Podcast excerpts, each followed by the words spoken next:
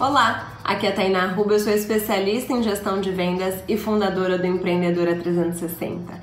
E hoje eu vou falar de uma das grandes competências do futuro, que é o pensamento crítico. Muitas vezes a gente fica buscando profissionais com chancelas de formações e hoje em dia, o que mais faz diferença e o que mais vai fazer com que você seja contratado ou escolhido como empreendedor, como fornecedor para algum cliente é o pensamento crítico. É você pensar realmente, ir além, você pesquisar várias fontes, você analisar todas as possibilidades. Não é você ficar dizendo sim ou não para o que o seu cliente diz, ou para o que o seu chefe diz, ou para que as pessoas que estão ao seu entorno dizem. Busque diferentes fontes, se capacite, saiba o que está acontecendo no mundo. É muito importante que você desenvolva o seu pensamento crítico. Pare, mergulhe o que está, no que está acontecendo na sua área de, atuação. Quais são as diferenças? Quais são as novidades? Quais são as coisas que estão acontecendo e tem a sua opinião sobre elas. Isso sim é ter um pensamento crítico. Fique atento, hein?